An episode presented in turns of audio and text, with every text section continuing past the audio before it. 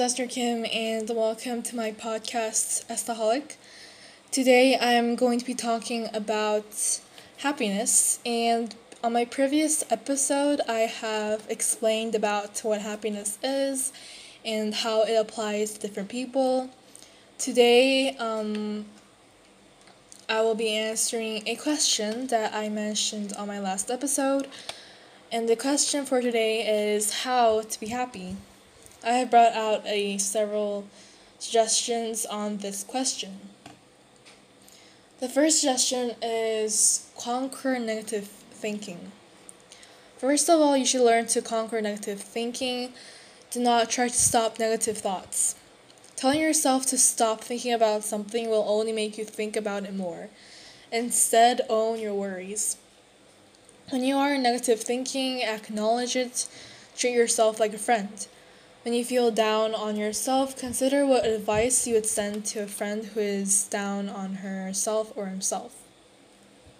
For example, I'm going to fail the test because I do not have any confidence.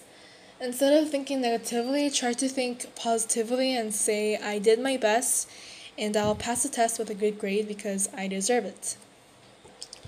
The next suggestion is challenge your negative thoughts. When you challenge your negative thoughts, you can reduce your stress and depression. The goal is to get you from a negative mindset to a more positive one.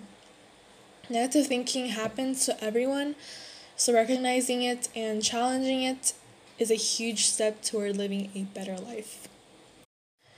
You might want to ask a question yourself to challenge negative thinking. For example, if you're having problems at work, you can ask yourself, what is the evidence for this thought?